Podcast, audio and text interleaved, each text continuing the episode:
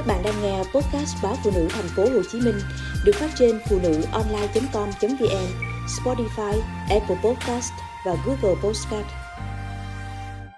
Nỗ lực ngăn trẻ em tìm đến cái chết.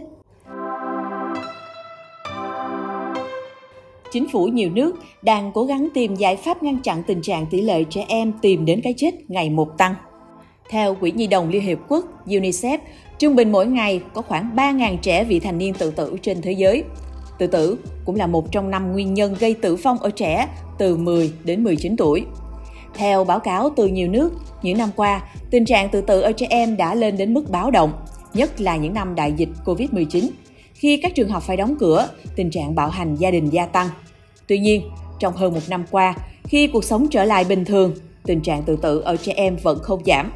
Một nghiên cứu công bố trên tạp chí của Hiệp hội Y khoa Mỹ hồi tháng 5 năm 2023 cho thấy, từ năm 2020 đến năm 2022, tỷ lệ tử vong của người Mỹ trong độ tuổi từ 10 đến 19 đã tăng hơn 22% so với mức trung bình của các năm trước đó.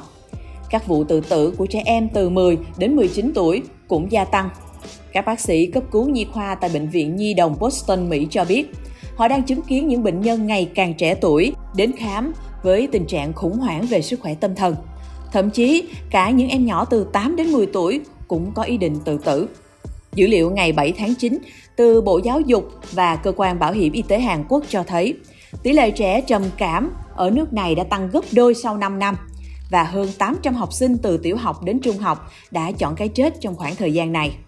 Các nguyên nhân tự tử phổ biến nhất là do bệnh trầm cảm, áp lực học tập, sức khỏe tâm thần và các mối quan hệ xã hội, tình trạng bạo lực học đường. Nhật Bản cũng đang đối mặt với tình trạng trẻ em tự tử ngày càng tăng.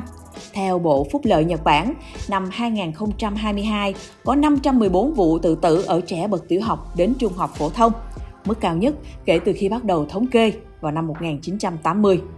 Trước thực trạng này, chính phủ và các tổ chức phi lợi nhuận Nhật Bản đã và đang tăng cường nỗ lực ngăn chặn trẻ em tự tử. Theo Atana Noabaso, tổ chức phi lợi nhuận có trụ sở tại Tokyo, từ tháng 3 năm 2020 đến tháng 8 năm 2023, dịch vụ tư vấn dựa trên trò chuyện trực tuyến 24 giờ của nhóm này đã thực hiện khoảng 750.000 lượt tư vấn. 70% trong số đó là những người từ 29 tuổi trở xuống, với thời gian hầu hết từ 10 giờ tối đến 5 giờ sáng.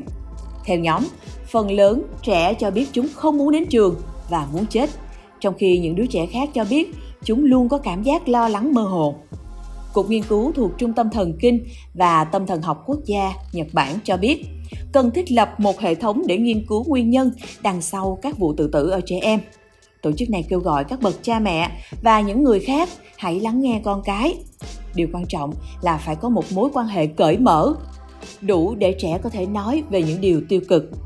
Các chuyên gia y tế tại Bệnh viện Nhi đồng Lurie ở Chicago, Mỹ cho biết, họ đang làm mọi thứ trong khả năng để giúp trẻ tránh xa những nỗ lực tự tử ở hiện tại và cả trong tương lai. Ngoài việc hỗ trợ và tăng cường các biện pháp dành cho trẻ em đang phải vật lộn với chứng trầm cảm, tăng cường nhân viên chăm sóc sức khỏe tâm thần, họ còn tạo ra các chương trình tư vấn, điều trị kịp thời. Điều quan trọng không kém là ghi nhớ những trẻ em đang đối mặt hoặc sống sót sau khi cố gắng hay có suy nghĩ đến cái chết. Trong một số trường hợp, chúng ta phải kết hợp mọi thứ từ tư vấn, hỗ trợ, điều trị tâm thần, điều trị tâm lý và cả điều trị thể chất bằng thuốc. Chúng ta cần tìm ra cách kết nối với trẻ bên cạnh việc chăm sóc và chữa trị.